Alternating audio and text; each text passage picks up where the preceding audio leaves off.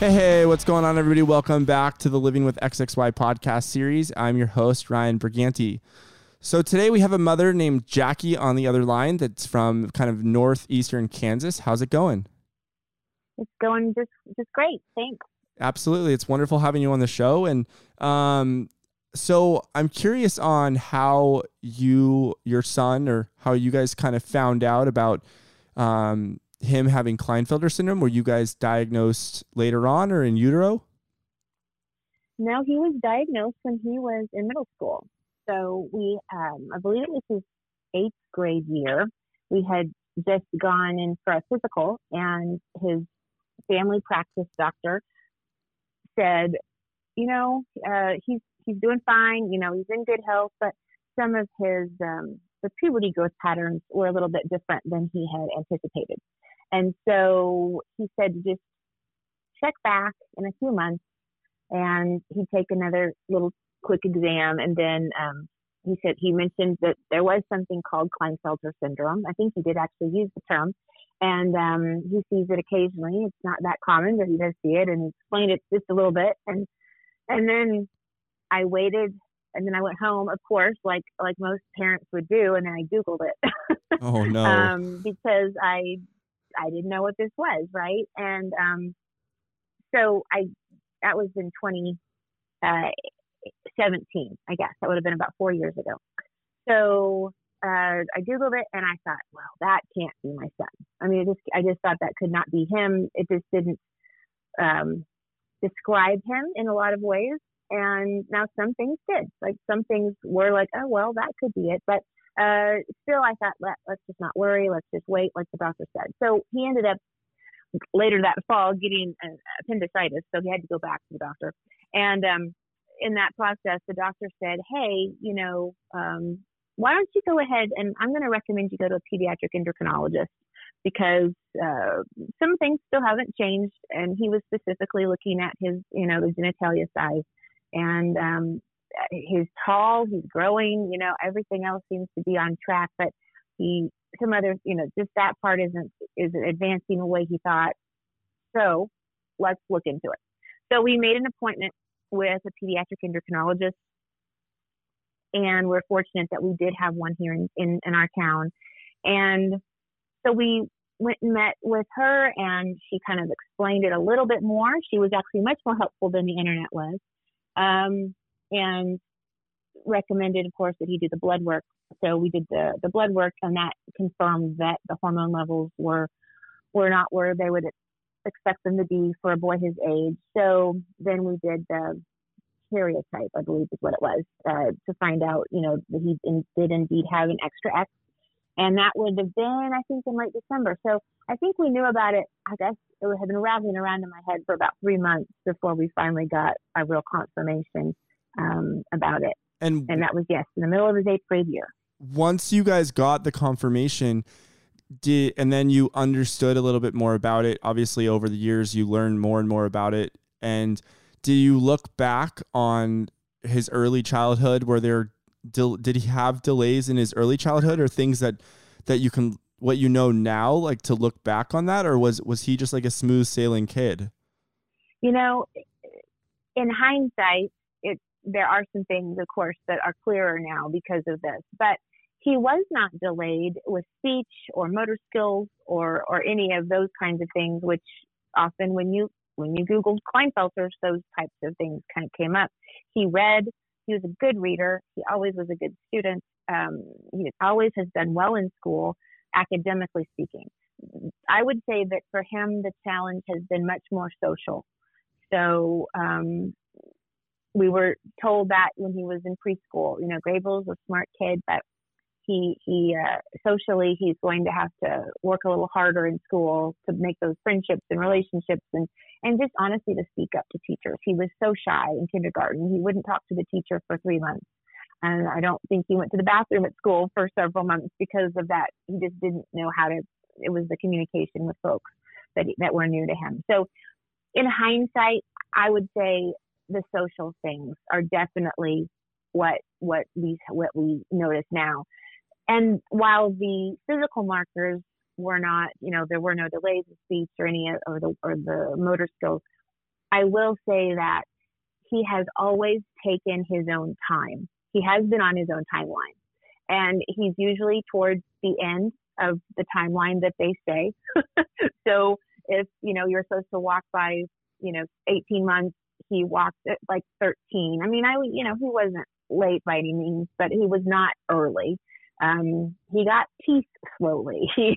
He, he, um, he learned to read, uh, on on time, you know, in kindergarten, but it took him, you know, he wasn't the first reader, right? Um, but once he got it, he got it. And that's how he was with walking. Um, it took him a little longer maybe to get there, not longer, but, you know, not quick. But once he got there, he walked really well. So he's always been an observer. He's always watched and he learns so much by watching. Um, many teachers I find in school don't think kids can really learn that way. And he really did, and he still can. And so that I think uh, in his learning style definitely you, definitely kind of follows along with what I've read about Klinefelter's kids. You have me smiling over here because you literally just answered my my next question. I was gonna I was gonna ask, you know, is he an observer? Because one thing I've noticed through talking to lots of parents with young kids, older kids, even my life, I look back on it and I've always observed people. I've always watched people and you know, even if I was to I'm, I'm not the one to first jump in and do something. Um, if it's extreme or whatever it may be, I'm, I'm always like, wait, let me watch someone do it and then see how they do it because I learn by the visual. So yeah. yeah, I mean that's so awesome that you noticed that even before like finding yeah. out that he had Klinefelter syndrome that he was just that that way. Yes, definitely. Yeah. And we all learn. Always have. Yeah, we all learn differently, and we all, you know, like it's so you like a lot of research and stuff compares us to the XY pop, like the typical normal quote unquote quotation marks um, population yeah. of of men with just with XY and and I'm always like, why are they comparing us? Like we have our own tr- successful traits, we have our own problems, mm-hmm. and we, we learn differently and all that. So you can't like put us in the same room. We'll do things better that they won't do well, and they'll do things right. better than we do well. But it's doesn't mean that we're like stupid or dumb or you know right you know so so once you got diagnosed and your son got diagnosed and did how was it to let him did you guys let him know because he was in eighth grade like how was mm-hmm. the process of telling him that this is what you have yeah so we found out in in late december and then um or it might have been even early january but it was around christmas break and I wanted to learn a lot more about it before we talked to him because uh, as you know, you this is part of why you're doing this work. You know that what came up four years ago when you Googled it wasn't always helpful to parents who were who were wanting to know what was going on. So um, it was a little a little scary at first because I wasn't seeing a lot of hopeful information. Um, so I I was able to connect with someone that actually had just moved away from living about 30 minutes from me. Um, she now lives a couple states away from me, but we were able to connect and because I found an article that quoted her in in a paper, a paper just again 30 miles from our house and from a town 30 miles from our house and um, was connect, connected with her. And her son was a, a couple years older than our son. So it was so helpful to talk to somebody and at least kind of go. We we emailed, we talked on the phone. Um, it was just so helpful and to ask questions and and so I wanted to wrap my head around good resources before we did anything. And um, so we did tell um, tell him. I think fairly soon. I mean, it wasn't right away, but it was. I would say within a couple weeks, two or three weeks, maybe, maybe month max, but it was about that time frame. And when we talked to him, uh, luckily I'd had a lot of good, I had read good articles about good ways to tell your son, and so we talked about it, and we used the analogy about the what is honestly the best one I've heard, and I use it so much is about, um, you know, that most of us have, um, you know, 46 books in our library, and Gabriel, and that's in our brain. We have a brain with 46 books, and Gabriel has 47. You know, he has an extra book. So his, he's always processing extra information that the rest of us don't have to wade through. And he is doing the best that he can, given that he has extra data to process. And he doesn't he doesn't have you know some of the biological things to help him process that right? He doesn't have enough of the, the testosterone to help him. So that when i explained that to him and he was also in eighth grade in biology you know learning about a little bit about genetics. And so he had a little bit of a background in that uh, somewhat as much as a 14 year old can. And he he got it and he said yeah he said i've always this, this kind of explains things because I've always thought that I wasn't like all the other kids, all the other boys. And this just makes sense, you know. So um, it was not a real big shock. It wasn't something he he still even now when he's 17 now, but he still wasn't ready to just go tell everybody, right? It wasn't something he wanted to announce. Um, that's not that's not his style with anything, right? He does not want to have any attention called to him in any way whatsoever. So he's not really shared this with any of his friends. He knows our family knows. He knows that some of our good friends know. We have talked with some people at the school, a counselor, you know, just because we felt it important that they know about his, you know, the physical stuff going on with him. But he took it really well. And uh, we did talk about, though, how that meant there might be some things that he could be, that we can work on with him to help him now that we know maybe a reason why he has trouble with it. His what we learned about was executive functioning skills. That was not something I knew about before before we found out about his diagnosis. And so finding out, oh my gosh, that's that's another issue. He has a, executive functioning is not his strong suit. So let's work on that. Let's find resources to help him try to organize better. Um, and so we're honestly we're still working through a lot of that. We haven't found anything that's a magic bullet, but it's it's something that he knows he has to work on, and he knows that it's it's challenging for him to do it, and he knows he doesn't want to work on it. um, but at least now there there is a you know we don't want to blame everything on on Klinefelters because there's a lot to be said for just you know personality and and who we are uh, biologically and you know emotionally otherwise and who raised us, but he he really um, has something though that can explain some of these missing pieces. I I, I guess is how to picture yeah. it. Um, it seems yeah. it seems that you know what you just said about like executive functioning.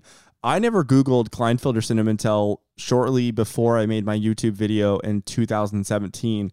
And I was mm-hmm. 31, mm. 32 years old. And I never once Googled it in my entire life. So I never knew what executive function even was and mm-hmm. like I never even want and I still am like trying to process a lot of these like things where they say they're disorders, right? Like it's it's like we just do things differently than yeah. the rest of the population and our brains just operate like I feel like my brain is a voice or a, a video recorder. Like I record everything like from the mm. colors of shoelaces to the the smells in the air and and the weather, just everything, and I can remember it and go back to it like as if it was yesterday. There's some really mm-hmm. amazing things, and you know the the books. I want to I want to touch on that. The the 46 or 47 books. I, remember I think you wrote that on when I was asking mm-hmm. about how parents have told their kids, and I think yeah. that this is one of the best ways so far that I've heard because a lot of parents dread telling their kids about you know that about having 47xxy and or Klinefelter yeah. syndrome and and it's not the birds and the bees conversation that we all dread from our parents you know like mm-hmm. I think mm-hmm. parent I think parents dread kind of and dread might not be the exact same word but they they worry about how their son's going to interpret it what to say how to say it how it's going to you know like there's so much that goes into it and they overthink it and we you know like your son said like he knew that he was different and he yeah. knew he just knew and like we all know and mm-hmm. we all know we're different we almost we're almost like the the drone that's flying above everyone that likes to observe the everyone, but we see the world in a different perspective than everyone else. And just, and yeah. so it's like the 46 books and the 47 books, the way you describe it is so easy for, and it's an analogy. So like I've learned yeah. throughout my life, like you said, communication. I've learned that small talk is the most important thing that you could learn as far as social goes. And a yeah. lot of the boys that are like in grades, and granted, middle school is the hardest out of all yeah. the uh, it's the worst and it's the hardest out of all the school years um, but small talk is how you build friendships. It's how you build relationships. It's how you talk to you know your teachers. It's and and we're I know I've noticed that a lot of XXY guys and kids are really good at the detailed one-on-one conversations about the things that they're really into. But when it mm-hmm. comes time to like making that friend, making those friends in that group of like three people or more, they yeah. they just socially just fall apart or they yeah. become the sh- they've become the really shy, quiet person that doesn't because I mean, I, I describe it in the analogy of like my brain sees in pictures. So by the time I mm-hmm. find the words to describe like what I want to say, it's already too yeah. late and the group has already yeah. moved on or it takes me a lot longer to describe something and people are impatient and so then they just mm-hmm. cut then they just cut you off and then when you get cut off to us it's like the worst thing in the world and we don't know how to process like those emotions of being cut off and your emotions just go like through the roof on that one um, yeah that that's very true I, i'm glad you mentioned that ryan because i i it's good to hear that from somebody else uh, because it is something he's explained. He, you know, as he's getting older, he can explain things and how it makes how he feels about them much better than he used to. He has a very good way of explaining the process that his brain goes through in classes and and uh, when talking to people, and so he explains it much like that. He he doesn't see things as much in pictures though. He sees things he talks about in colors. He actually sees when people talk, their words in his brain are colors. Cool. And so it can get very distracting for him because um, he doesn't, I've never had, he's never been diagnosed with, with anything like ADHD. It's possible, I suppose, uh, but he, that he might have some of that, but he, he finds that that can get distracting to him. So then he, he sees the colors in his brain. He's listening, but it, that he's also slower to respond because it takes his brain longer to process that those colors as well as if there's a lot if there's any ambient noise in the room right he'll pick mm-hmm. some of that up as yep. well and that adds to the that adds to the colors that are going on in his brain which adds to some confusion and so it makes it hard for him then to focus on answering the question so that and and so much of schoolwork is you know nowadays and i think there's lots of positives to this right small group work working with your peers, doing project based assignments as opposed to just on your own worksheet. Sometimes those things are hard for him though because of all of the stimulus, stimuli that are coming at him. And so um, that that's challenging. And um, it's something he honestly, I, I think he's probably experienced it much of his life and he's been able to compensate for it in some way.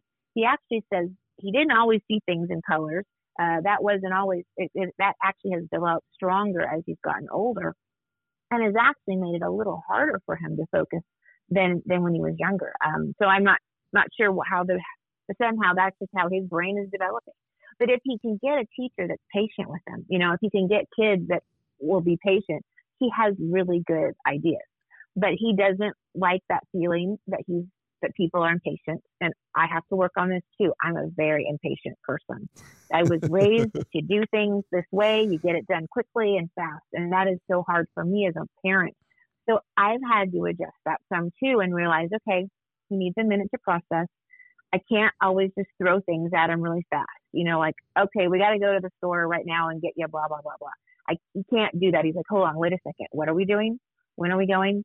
You know, I, we have to kind of break it down. And I think that that, that ties into some of that executive functioning, which is that part where his brain just has more trouble creating kind of a priority list because when he hears me talking, he doesn't hear the words necessarily. He hears, he sees colors and he knows they mean something and it takes him longer to decode it. And so it just is a little more of a process. So the fact that he has been as well in our school system as he has, honestly, is quite amazing. I, am actually more amazed at him as I've learned about his diagnosis over the years than I than I was before, because it's like, wow, you are functioning very well in a world that is not designed for a totally, like totally, you. totally. You're yeah. and the one thing is your son is very. It seems like he's self aware. He's learning more about like how it's to become self-aware at, at a young age i just did a podcast with Coben, who's 23 years old lives in canada and at 23 he is so on point with his feelings and his emotions and we talked about the same kind of communication thing and I've learned throughout my life, I was never this way. I was never this articulate mm. and this put together. I was I was just like your son at, at, at when I was young young.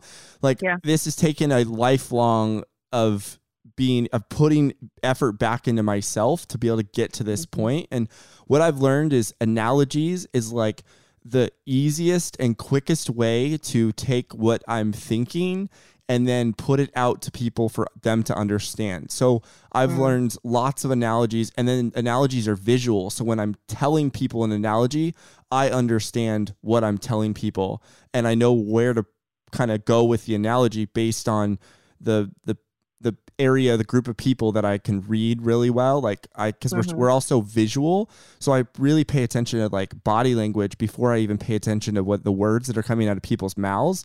I can usually mm-hmm. tell by what what their emotions are, how they're feeling based off of their visual before they even speak, and it's it's pretty it's a pretty cool um like way of of being able to communicate with people because you can kind of read them and understand where their frustration or what they're going to talk about before they even open their mouth um, but yeah it's really awesome i mean i would love to if your son is up for it in the future i know that we're all some of us can be shy and and not really sure mm-hmm. what to mm-hmm. talk about but even even if i when I hopefully get on the road, it would be awesome to be able to have like a conversation with him and have him explain yeah like how his brain works because yeah. I bet you there are so many other 14, 16, 17, 18 year olds that are all in high school that could totally relate to the way he is and it, yeah. the fact that you figured this out and it really like you said you're the most impatient person and you've learned that you have to be patient with your son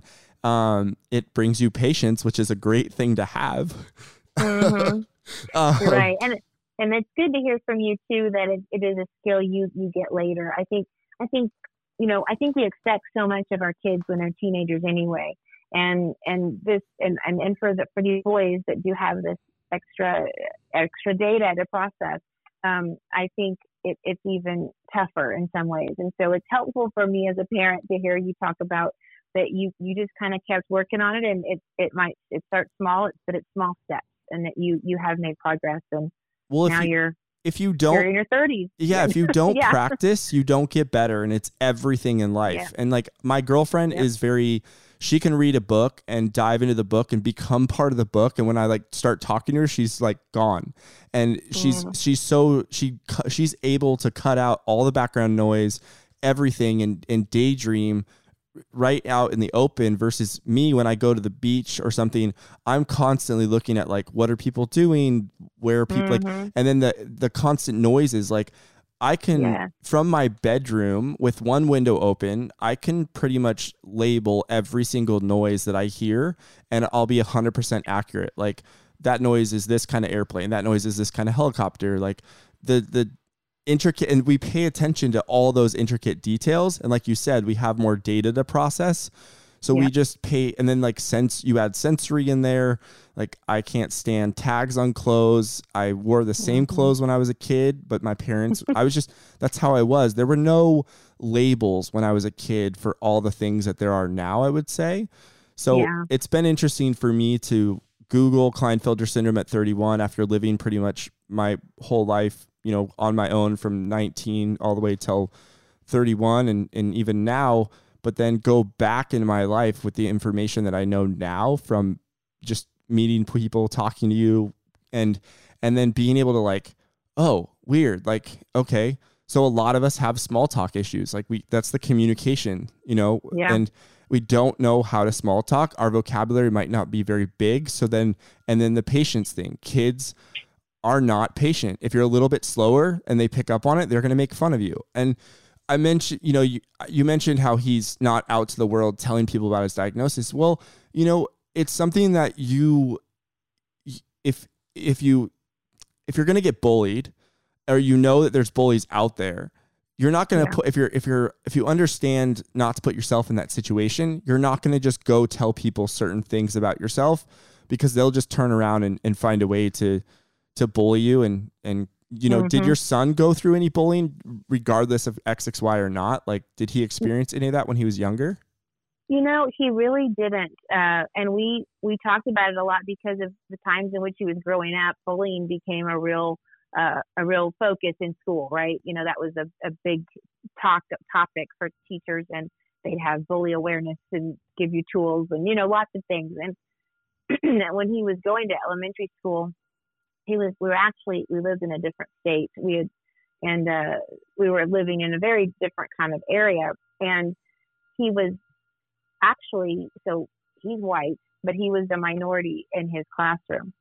And he went there from kindergarten to sixth grade fifth to fifth grade. And it that part of it was fine. Like he it wasn't because of, of race at all but it was very different demographically as well right? So um, he had some kids that were not very good in school. They had other issues at home. They didn't have very stable family lives so it was uh, some kids that didn't always have a meal when they went home. So it was a, a very economically diverse school.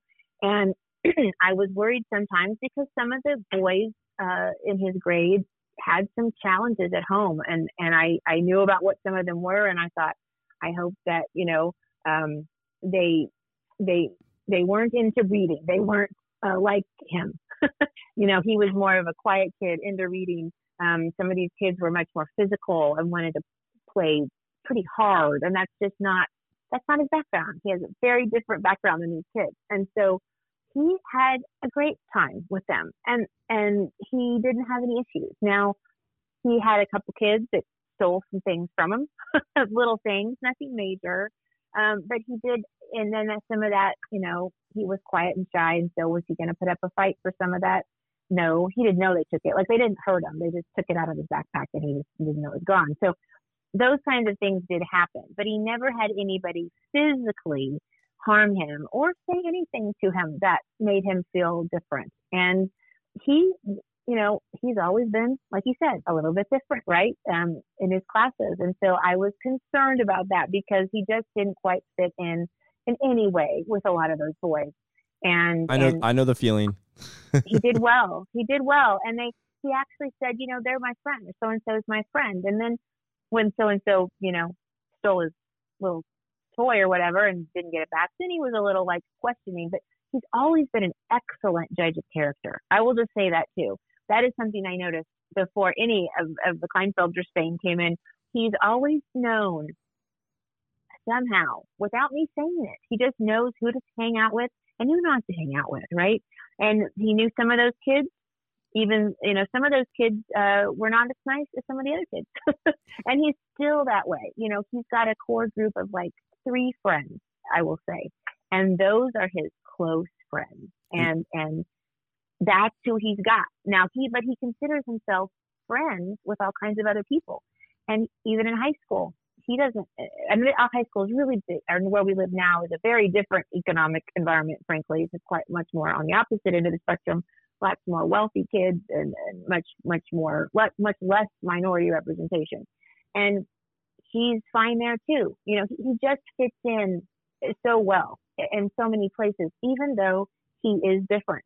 He has figured out how to do that, which I think is is pretty amazing as well. Jack of all trades, master of none. Like be the, yeah. the the chameleon. Like no, I think it. You know, I'd love to talk to him, but it, I I bet it has something to do with being able to read people and, and being able to yeah. observe them by their body language, how they treat other people, like all of that goes into play. And then being very like whether it's he la- relates it to colors or being a very visual person, you can remember mm-hmm. like who did something at this yeah. p- point that was bad to this person and you remember that and you don't let that you don't drop your guard when it comes to some of that stuff. I do know yeah. that even when I was younger and and through life you can be a little gullible and mm-hmm. um and it's it gets taken advantage of by women that I dated when I was younger or just other people in general being the nice guy you know Green Day made a great song nice guys finish last and yes um being the nice guy you know everybody wants the night you know women want to date the nice guy but then they want the bad boy and so when you're the nice mm-hmm. guy you get taken advantage of you get run over and I think it's just life, right? You learn through life to like, oh, okay. Like, and then you, you kind of put up your guard a little bit more, a little bit more. And it's something like socially you learn and you get better as, as you try. And I think your son has that desire to keep trying, to not give up, to he is he's got the self-awareness and i think a lot of families and my dad would always say it and i would take it as a negative but um, we're more sensitive and yeah, yeah. it's it's not a negative it's a great thing but also you got to learn how to on your own you got to learn how to not be so sensitive in some aspects and and to not necessarily read you know you might take someone as bullying you but they're actually like trying to be nice to you like some right. interpretations. But um that i think it just all comes with time and putting yourself out there being vulnerable whether you want to or not. And like you like you were saying with him just like practice right? So putting yourself into situations that make you uncomfortable so you can get better yeah. so you can get better at it and not a lot of people want to be put not a lot of kids want to be put into those vulnerable situations or their parents will pull them out of sports or pull them out of situations and i think that can lead to kind of something negative. If you continue to pull your kid out of things that he's no longer interested in then it means yeah. like later on in life when you get a job that you don't like or your boss doesn't like you you need to learn how to push through versus be like oh i'm i'm i can't deal with you. I'm quitting. And so yeah. i don't know. I mean so as it's far true. as as far as things go with him like what what what's high school like? What's he into? Um sports dating like what what's kind of like you said he likes to read so i'm assuming sports maybe not, might not be his thing. Yeah. is he in band or or what's what's kind of so, like? yeah he he actually he used to like to read more. He doesn't read as much as he used to um but yeah he um he is he plays cello. So he's played cello actually since fourth grade um, and I will say that I, I believe that being involved in music in that way has been great for his brain, uh, especially knowing everything else that, that, of course, we that was before we had a diagnosis, right?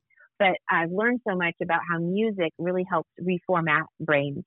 And it's pretty fascinating. So I think that the music has probably been really, really good for him because it's organized. It, it has an ex- a kind of a built-in executive functioning kind of component uh, that I think helps him help helps his brain organize things sometimes whether he likes it or not because music is the way that it is. So he's done cello. He's he's he's not you know a virtuoso player or anything, but he he plays, he practices, he takes lessons, and he likes being part of performing that in a group. In a group, he's good. Um, so that he's done for a long time. Then he is also a second degree black belt in Taekwondo. Awesome. So he started he started jujitsu back in like elementary, and then he started taekwondo in in middle school, sixth grade, and um, so he's been doing taekwondo since for six years, and has a second degree black belt. He'll be testing for his third degree probably within the next six, six months or so.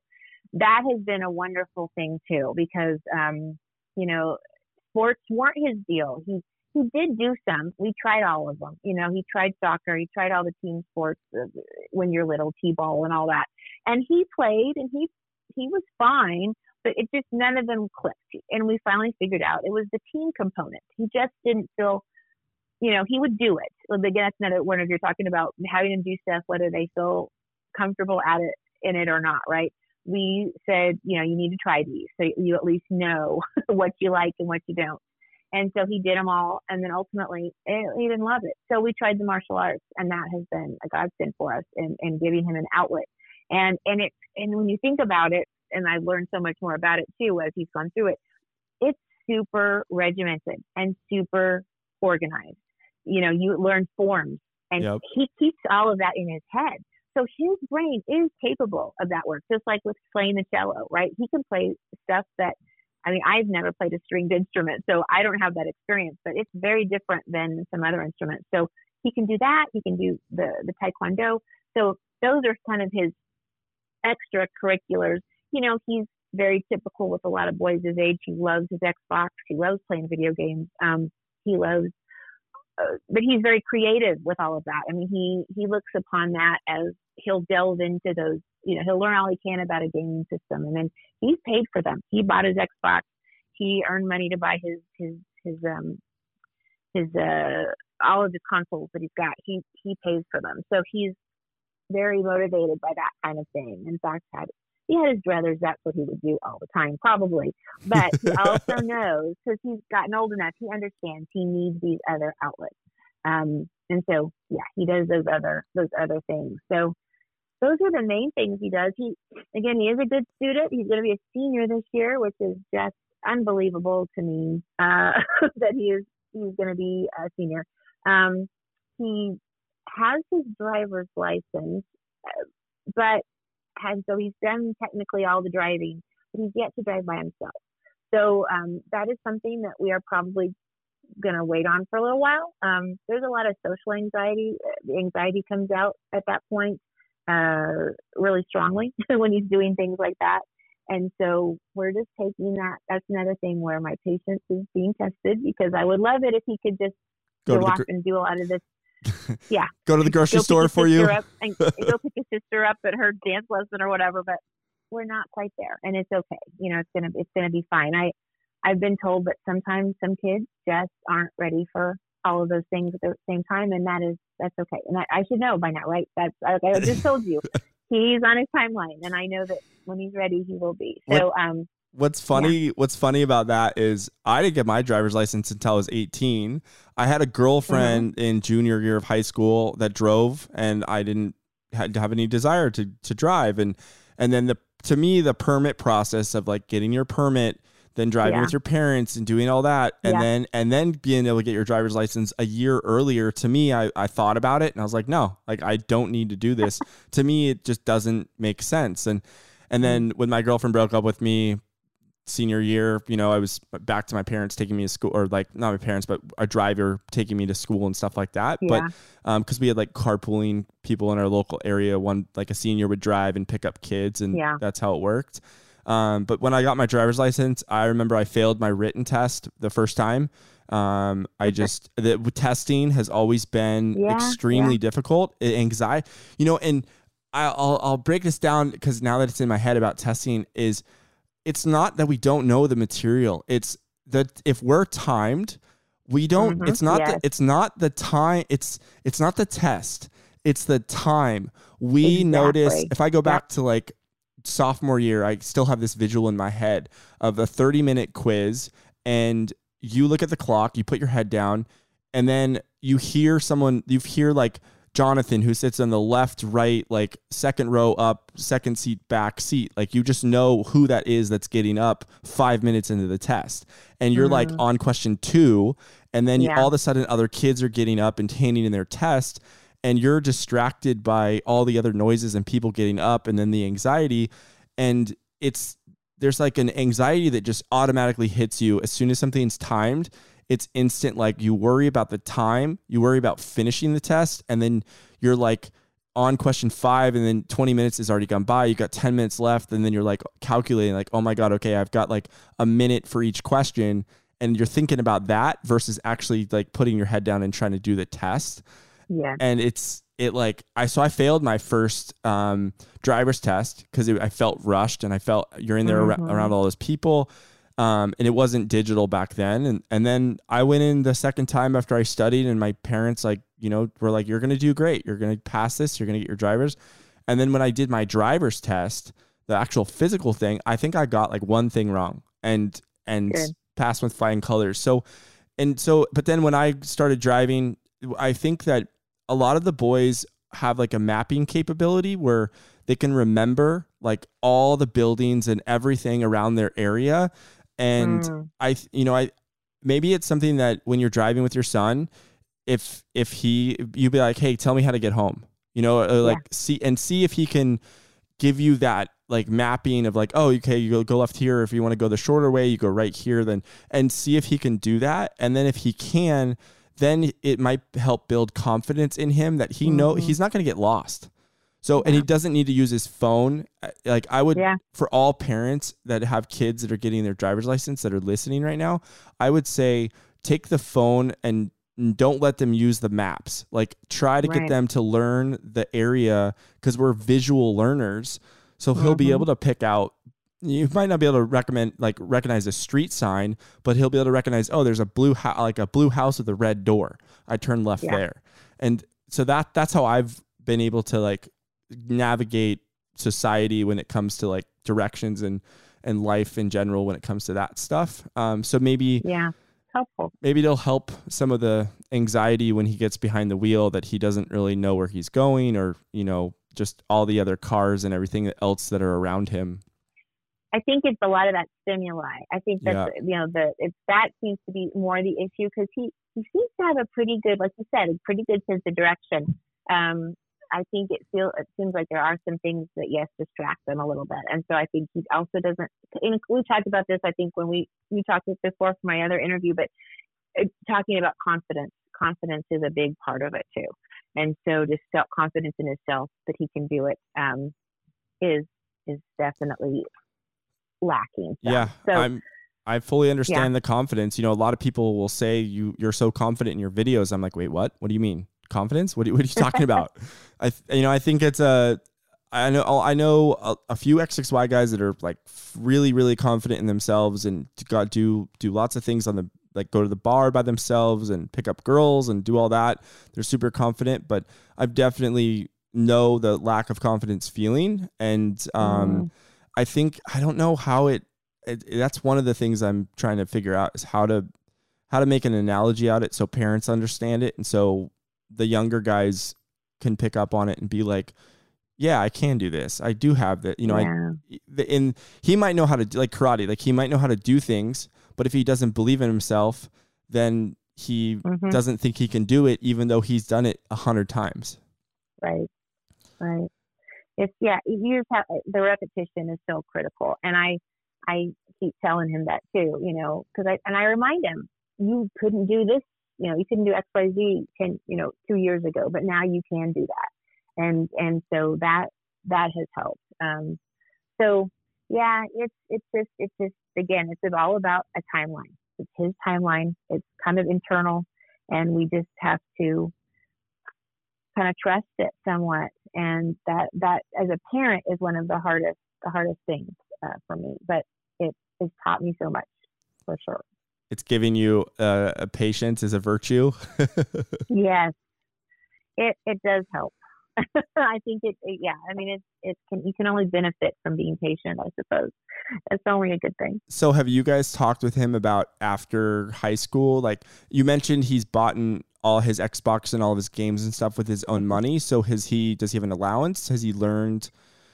Is he? He's earned money. Okay. He just so he finds things he wants, and then he's motivated to do work to to earn it. So, uh, a lot of that Xbox money was for his uh, and his switch. He has a switch too, but those were earned by babysitting his sister when she was a little younger, and he was, you know, he's three years older than her. So he was able to watch her while we would go do things, and we would pay him, you know, a little bit to do all that. So that was what a lot of that was.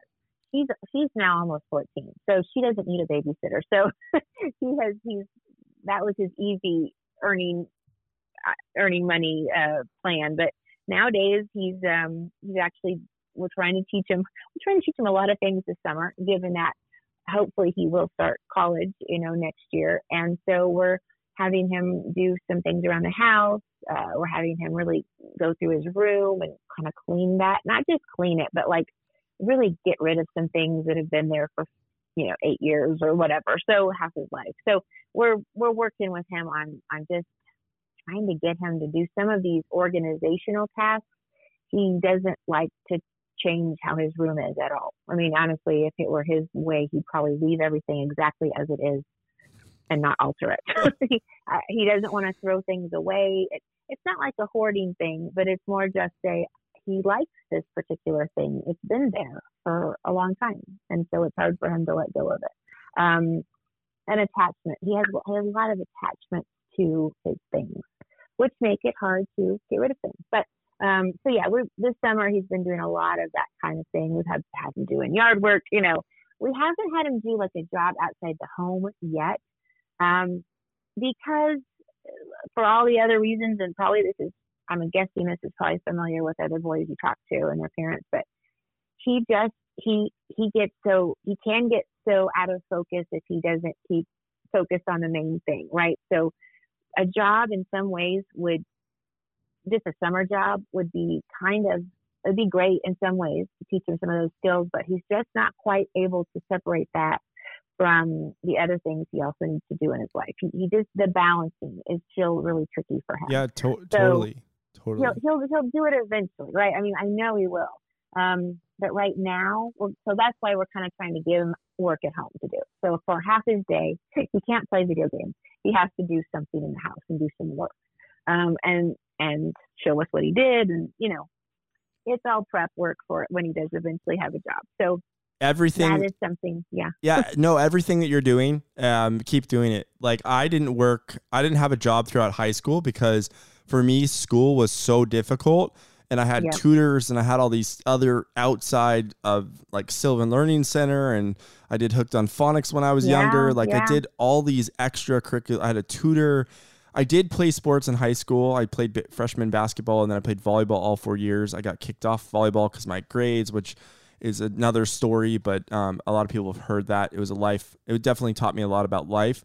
But what mm-hmm. you're teaching your son in the home, and this is another thing I recommend parents, since we are visual and we learn by doing, to do our laundry, you have to show us, like, okay, this is where you put this, yeah. is how much soap you put in. Like, and this is what you do with the dryer once it comes out of the dryer this these are like i don't do whites and and uh, colors i do everything all at once um, mm-hmm. but like teaching the dishwashing skills and how to use the dishwasher and just all those life skills come from yeah. the home and yep. if you teach that to him now he'll never forget them so when he he might not have to when he lives in the dorms if he goes off to college he might not have to do that the first year but when he lives on his own all mm-hmm. those skills will come back to him and allowance like what you're you're what you're doing at home an allowance is a great thing because it teaches you how to manage money it teaches yeah. you what's value like you're not it teaches you not to pay $20 for a coffee at starbucks it teaches you right it, you know it teaches yeah. you what value is and mm. and then and then they can also carry that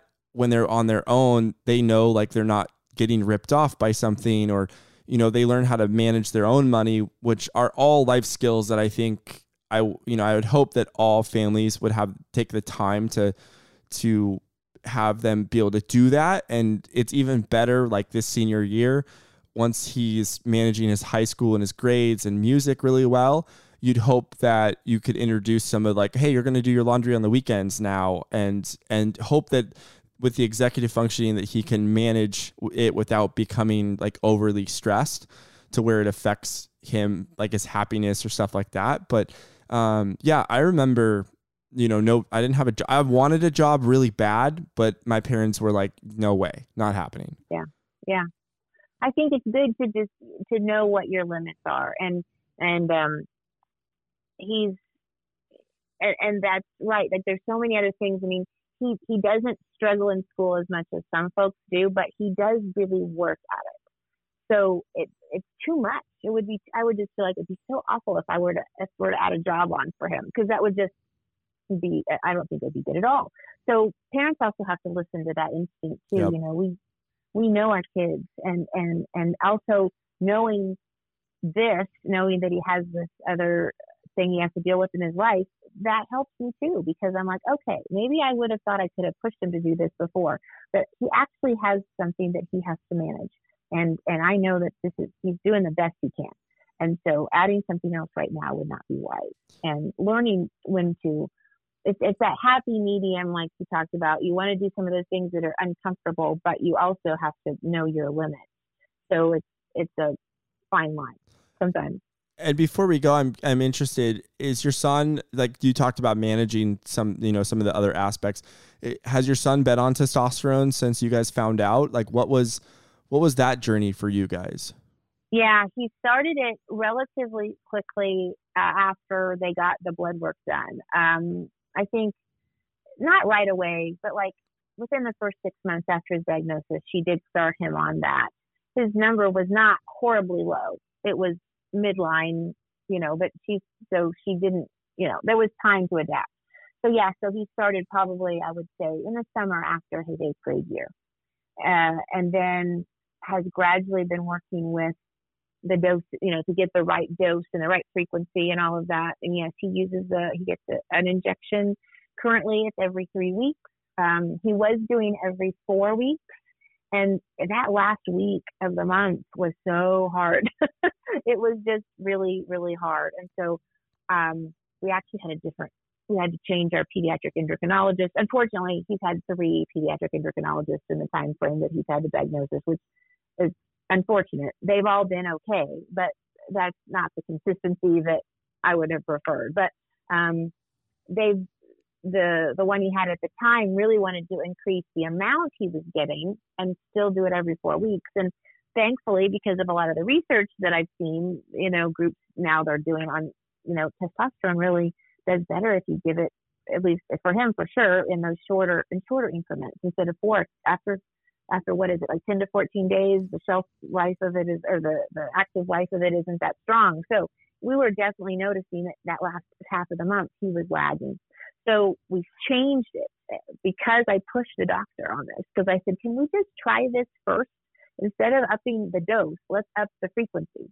And we did it and that has honestly, he's been on that same amount and that same frequency for a couple years. And so it's worked really well. So for right now, for him, where he is, yeah, three weeks is perfect. And have and have you guys? Did you guys notice a difference from like before a year before testosterone and then like a year after testosterone? I would say subtle differences. Yeah, I think um, I think, and it was that's another thing, you know, trying to get him to say, "How do do you feel any different? Do you, you know?" Sometimes some of that early self observation was hard to do, and it still is. Sometimes he's like, "Well, I don't know, I can't tell," but I I do think he can tell better now. Um, but when he was, you know, 13, 14, I think it was a little hard for him to know, but he did notice. He did notice that lag when he was when he started using testosterone, and it was every four weeks.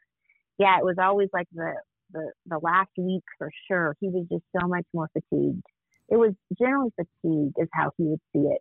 Um, and then I would also, we would notice, I would say a, a, little bit more mood imbalances when he first got the shot. Like, um, I think some of this was also just working out the right dose for him, you know, and starting from, she was really a believer in starting low and working your way up, which I appreciated that, her, her tactic, that doctor at the time. Then the next one was the one you really wanted to just like give more every four weeks. And that's when we talked her out of that and said, can we try this and see how he does? And then we did the blood work. We did, uh, we got more blood tests to prove to her that, yeah, he was okay. The three weeks was a perfect increment. And so, um, she let me do it and she never questioned me again on that. That, that, and, and, Go, yeah. Sorry. No, I was just going to say that that self advocacy that you have for your son and and trying to get the emotions for him to tell you how he's feeling that like for you to do that and pers- be persistent and be like, oh, if she's they're not going to do it, then we're going to go on to another endocrinologist and find someone who will. like that right there, I recommend every family like, oh yeah, you know, push themselves to be that advocate that for their son in the in those moments.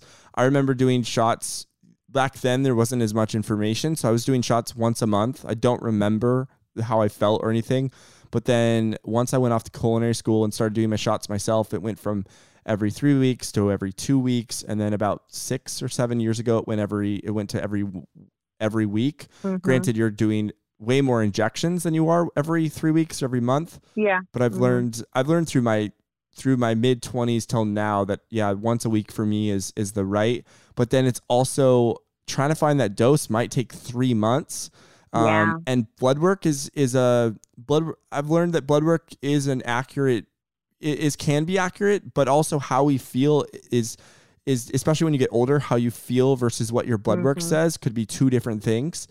Um, yeah. and I don't know as far as health goes, as far as our client, our body with Klinefelter syndrome, what you know, all that.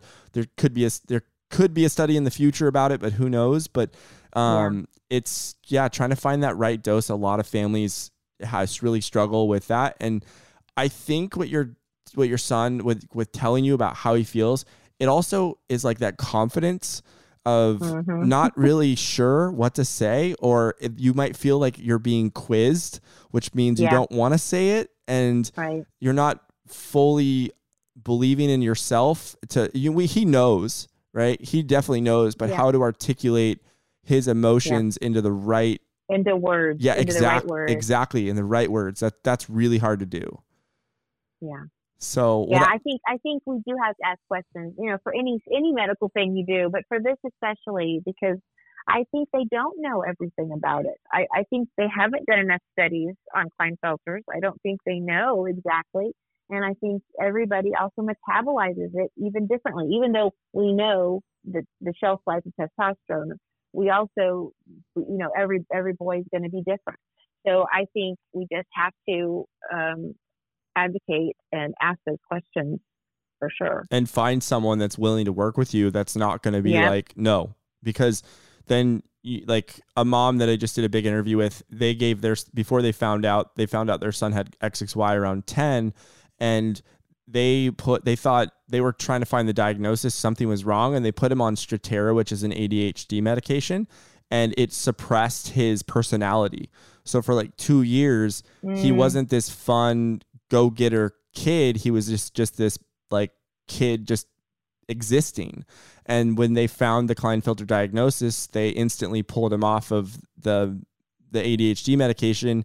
And the mom was like, "In two weeks, my son will be back to like what what he was before." And sure enough, that's that's what he was. So yeah. it's it's just yeah. I mean, and in, in deep down as a mom, you have that like desire and that fire to fight for your kid on what you think is right and take yeah. and also taking risks because like you said there's not enough research and we just don't know so yeah, exactly you got to and you got to ask and and what that's what you do realize and you probably know this too from your research too that they don't they don't necessarily know uh, about all the right dosage they don't so let's just it's you know i like the idea of starting small and then working your way up you know that's worked for us um, but it's yeah, it's a very it's, we have to advocate and we have to ask those questions because there's so many unknowns right now still with all that. Yeah, that's kind of like what I've dealt with in the last month. Is um, for the first time I had to donate blood because my hemoglobin was way too high,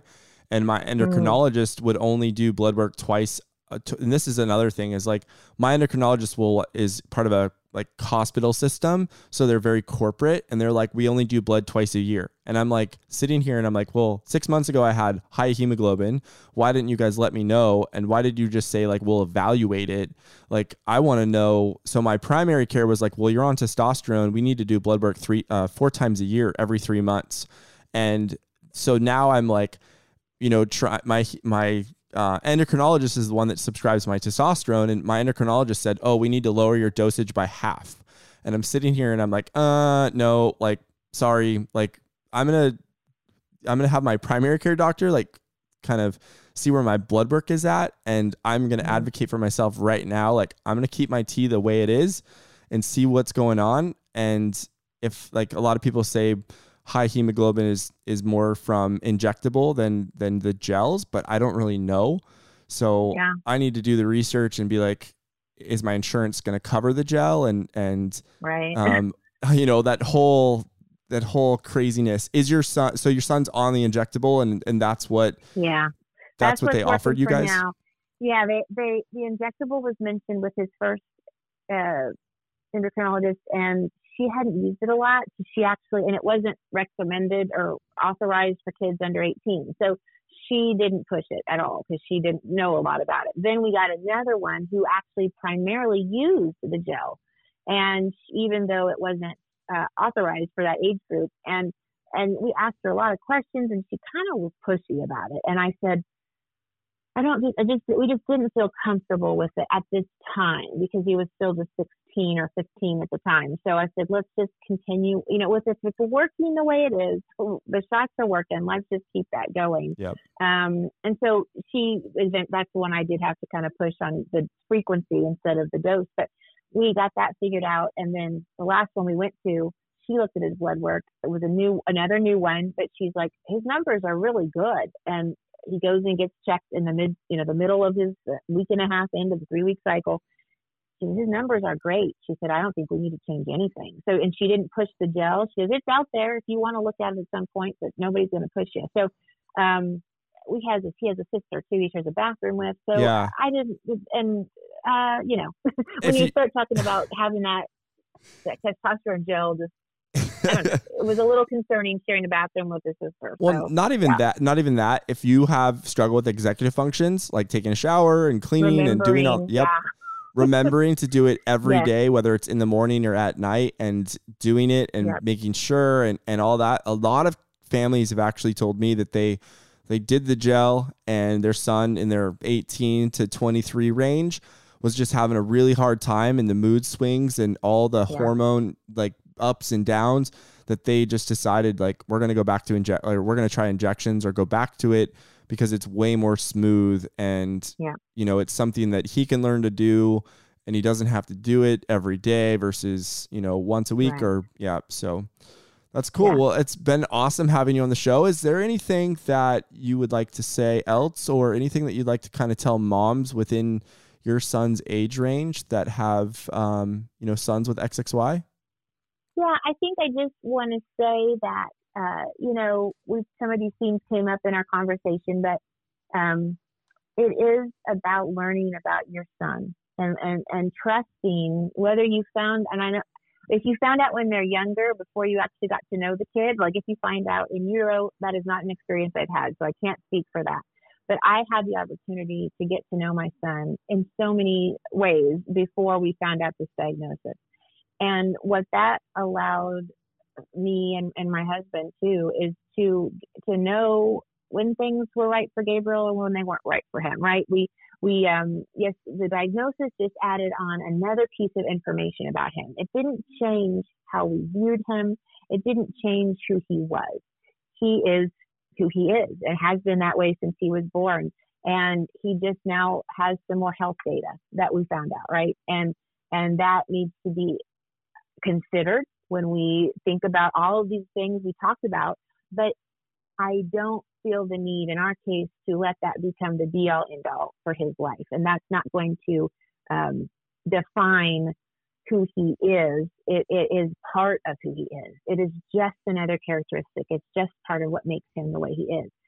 I also hope that we can get people to research it more and to find out more because I think these brains of these kids have so much more to offer us. I think not just their brains, but their whole their hearts and their souls. They have so much more to offer us, and because we have things set up as a certain system in this country, education wise, and and um, and in our work life and how we, you know, the way we raise our kids, we some we, we miss it. I think we miss what it is that these boys have to offer us, and that's why I think that when I looked at some of those images four years ago for the first time, it was scary because I think they were based on an older model of a certain way that boys are supposed to develop and boys are supposed to be, and these boys didn't fit in it into it. And instead of celebrating that, they kind of pathologized it and they made it seem like, well, this isn't normal. And there's such a wide range of normal. That's what I've also learned too. It's all just who we are, and we're all we're all different, and we're yet we're all quote unquote normal in our own way. So I just want moms to know that, and that trust their gut, trust their instinct, but get the support and get the experts when you need them too.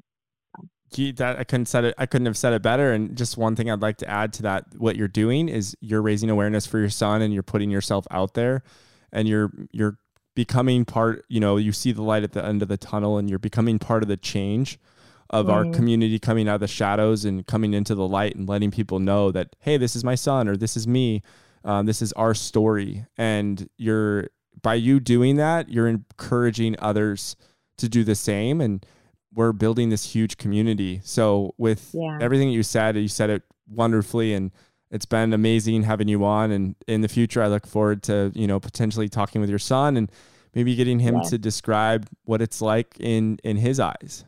Yes, and I, I, I, I definitely hope that can happen. And I, I want to mention too, Ryan. I should have said this too. That when I did that research four years ago, you were one of the bright spots. It was you, and then the person I found that lived close to me that were my bright spots of like, okay, this doesn't have to be what everybody's saying that it might be. So I, I thank you for doing this, and now you can. I've kind of watched you evolve over the past four years too. You're you setting up this community and and starting all of these uh, you know these stories and this podcast. I just think it's so wonderful, and it's it's wonderful for the work you're doing, but also as a parent to kind of see that hey, you know, this is this there's a lot of possibility out there um, for my kid who's now you know younger than you, and he'll be your age someday. So I just want to thank you for offering that uh, four years ago when there wasn't a lot else out there. Well, thank you. I appreciate that, and I appreciate you being part of the change. You know, it's it's how we yeah. how we offer more things for the, the following generations. So it's been wonderful yeah. having you, and and uh, we'll talk to you soon. Okay, thanks, Ryan. Bye bye.